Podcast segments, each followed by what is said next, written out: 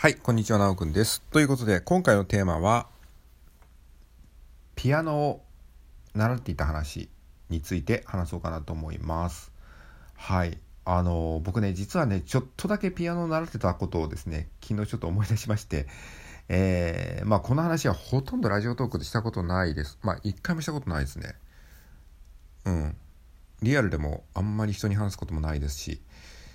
っていうまあちょっとねピアノを習っていたまあほんのちょこっとだけですけどあの話をねあの思い出したのでその話をしようかなと思います。はいでどうしてこの話をしようかなと思ったかというと、まあ、昨日ですね、えー、ザッキーさんですね、まあ、あの前回の収録で話したんですけれどもあのピンク祭りという、えー、ラジオトークのトーカーさんを、えー、応援しようという、まあ、素晴らしい企画を、えー、されている主催されているザッキーさん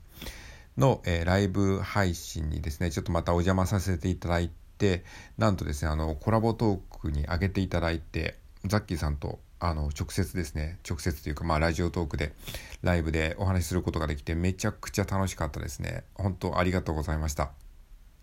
まあ、本当1時間の枠の、えー、10分前ぐらいに、あの、あって思って、えー、ちょっとね急遽入ってそしたらあのすぐにコラボに上げていただいて、まあ、10分ぐらいでもお話できればいいかなぐらいで、まあ挨拶ぐらいのつもりだったのが、まあ、延長もしていただいてね、えー、30分の延長をしていただいてで結構ねあのがっつり話すことができましたねいやすごく本当に楽しかったですねでザッキーさんの音楽のルーツみたいなものも聞けてね、すごく面白かったです。あの、アーカイブザッキーさんのチャンネルにあるので、ちょっとリンク貼っておきたいなと思うので、もしよかったら、えー、聞いていただけたらいいなと思います。すごくね、面白かったですね。本当になんかこう、自分が聞きたいことを聞けるのが、やっぱりコラボトークの良さだなというふうに改めて思いましたね。で、ザッキーさんの音楽のルーツは、あの、すごく面白かったですね。あの、ルーツオブルーツというかね、本当のルーツというのは、えっ、ー、と、3歳ぐらいの時にお父さんにバイオリンをね、買い与えてもらって、3歳、3歳でバイオリンってすごくないですか？これよく、あの、音楽やる人が憧れるやつですよね。僕はこういうのめっちゃ憧れましたね。で、お父さんが3歳の時にザッキーさんにバイオリンをね、買い与えて、バイオリンややらせて、で、いわゆるね、あの、ベートーベンとか、まあ、モーツァルトもそうですよね。もう本当になんかよくクラシックの電気とかに載ってるやつですよね。もう子供の頃に親父が、まあ一郎とかもそうですね。子供の頃にお父さんが、熱心なお父さんが、こうね、あの、まあバイオリンを与えて、で、めちゃめちゃ英才教育をして、で、あの、振動っていうかね、まあ子供なのにすごいみたいになって、で、プロになっていくみたいな。めっちゃ憧れるやつですよね。っていうのがルーツだったという話をね、聞いてね。まあ、その後どうなるかっていうのは、あの、ぜひアーカイブを聞いていただければと思うんですけども。ねなんかね、やっぱり僕もそれはね、なんか、あの、憧れましたね。憧れたというか、高校生ぐらいの時にギター始めた時に、やっぱり周りは中学からやってるとかね、小学生からやってるみたいな、そういう人たちがいる中で、で、もっと言えば、本当にね、それこそ音大に行ってプロになる人っていうのは確かにそうやって本当に3歳とかね物心つく前からピアノをやってたとかバイオリンやってたみたいな人のまあそういうプロフィールとかを見るたんびにああもう自分はそれになれないのかっていうなんかもうそうそうじゃないとプロになれないのかみたいななんかわかんないけどそういうのってありますよね。なんか音楽やったことある人だったらなんかそういう思いを抱いたことある人結構いるんじゃないかなと思ってて。うん。なんかそういう信仰ってありますよね。絶対音感がないとダメだとか。なんか本当に幼少期から楽器をやってる人じゃないとダメだとか。音大に行かないとみたいな、まあ、そんなことはないんだけどあの、まあ、別にねプロを目指すか、ね、目指さないとかそういうこともどうでもいいんですけどあのねなんかそういうことをねすごい思い出したんですよね。で、まあ、僕はその高校生の頃にギターを始めたっていうのが、まあ、自分の音楽のルーツだと思ってていたし人に話す時も基本的にそういうことを言ってるんですがただそのザッキーさんの話にこうインスパイアされたというかなんかあのうん聞いててああいいなって思ったと同時にあそういえば僕も 実は小学生の時にちょっとピアノ習ってたわって思ってもう自分でもなんかあんまり自覚してなかったけど実は親に習わせてもらってたなってことを思い出したんですよねふと。でこれは本当にラジオトークでも言ったことはなかったしなんかこう別に隠してるつもりでもなかったんですけどあんまりなんか大きななんかあれではないなって思ってたんですがまあとはいえあの1年ちょいぐらいは通ってたのでまあそのことを話します。はい。そう。で僕の音楽のルーツはあのまあルーツと言えるかどうか分かんないけどまあ、小学校1年生の時ですね。小学校1年生の時にまああの親にですねこう習い事としてピアノを習わせてもらったんですね、まあ、当時の僕は習わされたっていう感覚でいたんですけどね、まあ、これもちょっとね失礼な話ですけど、うんまあ、子供の頃ってあんま分かんないですからね。でまあ子供の頃小学生の頃ってなんか習い事やるみたいのがあったんですよね。何かしら習い事をやろうみたいな、まあ、水泳習う子もいれば、えー、まあ、剣道とかね柔道みたいなものがあったりとかあとそろばんとか当時あったのかな。そろばんであるとかあと公文式っていうのがありましたよね。そういう、えー、やつ。あと英語とかですね。まあ英語はそんなまだ当時メジャーではなかったけど。えー、っとまあそういったねやつとか。わかんない。まあ、いろんなお稽古事、な、なんかお稽古事一つやろうじゃないけど、そういう風潮みたいなのが確かあったんですよね。で、その中で、ピアノっていう選択肢があって、まあ、無理やりやらされたわけじゃないんだけど、まあ、僕もまあ、ピアノだったらいいかなぐらいな感じ で、で、小学校1年生の時に、こう、あの、ピアノのレッスンっていうかね、お教室っていうか、母親の、ね、母親が小学校時代にお世話になったあの恩師の、えー、小学校の先生の娘さんっていう感じでそういうつてつてだったのかな。多分。でそれでこう、えー、奈良に行ってたんですね。でそれはすごいねあのもう一軒家みたいな感じで、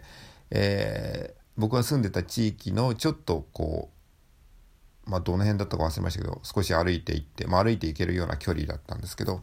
そこであのお屋敷みたいなね、まあ子供の頃の記憶なんでちょっと曖昧ですけど、すごいお屋敷、お屋敷みたいなね、あの一軒家があって、で、本当になんか名探偵コナンの 漫画に出てきそうななんかお屋敷みたいな感じで、で、こうなんか螺旋階段的ななんか階段があって、洋洋館？洋洋西洋の洋の洋洋館ね？洋館みたいな感じのまあ大きなお屋敷で、まあ、子供の頃見たからね大きく見えたのかもしれないけど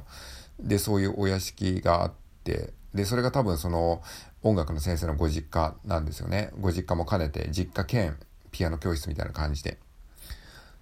でそこであの、まあ、その先生っていうのが、えー、多分当時20代半ばぐらいのねあの女性の方であの、まあ、いかにもね音大卒のピアノの先生っていう僕らがイメージするような感じのね黒髪ロングの、えー、なんかあのシュッとした感じの、えー、女性の先生でしたね。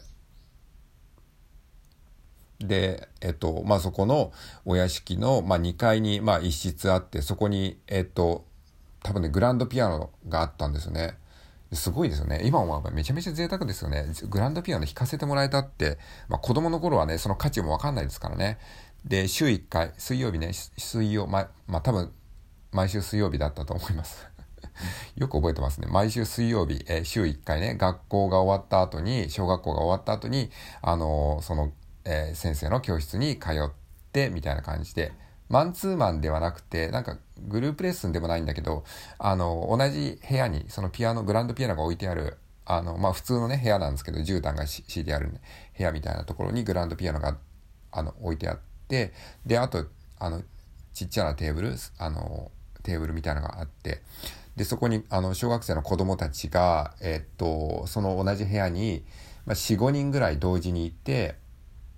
で、それで一人ずつ、その、あの、ピアノを弾く時間が10分ぐらいあんのかな。で、じゃあ次、なんとかちゃん来て、って言って、で、先生の横で、あの、ピアノを弾いて、で、その待ってる間、他の子供たちは、なんかあの、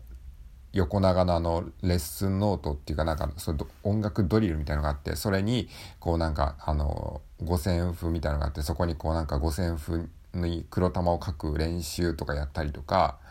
えそういうなんか楽譜を書く練習みたいなことをやらされてやらされてた やってましたね。はい。うん。でえっ、とでそそれで待ち時間が来たらじゃあ次なんとかちゃん来てちょうだいみたいな感じになってで先生の横であのピアノを弾いてみたいな。で、それぞれ、あの、まあなんかバイエル的ななんかその教教則本というか練習曲の、えー、なんかあの本があってでそれでこう今日じゃあこの曲やろうかって言ってねあのクリップみたいなものを挟んであのそこでページでこうちょっと印つけといてね。でえっとでそこでこうまあ10分だか20分だか一緒にピアノ弾いて、えー、課題の曲をやってでできなかったところを、えー、じゃあ次回までちょっとやっときましょうねっつってで家でこう練習するんですけどもまあありがたいことに家でね電子ピアノもね買ってもらってねあのうん。あの電子ピアノですね電子ピアノ家で練習できるように。まあそれもねほんとねあの小学生の子供にねあのピアノまであの電子ピアノまで買ってもらってまあ今もほんと贅沢な話ですよねもう。ね。ででもね全然僕練習しなかったんですよ。もう家家でねもうピアノももう触りたくないっていうか もうほんとなんか全然興味なかったんですよね。クラシックの曲とかも全然知らんし、うん、なんか興味が湧けなかったんで湧かなかったんですよね。だからその子供の頃のね、環境ってね、ほんとね、あの、今思えば、それちゃんと続けてればって、本当にね、あの、後悔したことも何回もあったし、でもね、それはもうわかんないんですよね。当時ね、グランドピアノを毎週1回弾かせてもらって、ね、音楽のね、あの、基礎も教えてもらって、で、でも結局ね、1、小学校2年生に上がったぐらいになって、だんだんだんだん行く回数が減っていって、フェードアウトしてしてしまってね、結局、まあ、やめちゃったんですけどね。だからもうそういそのことのその記憶は本当にね思い出すこともなかったしあれだったんですけどあのザッキーさんとの話でねちょっと久しぶりに思い出して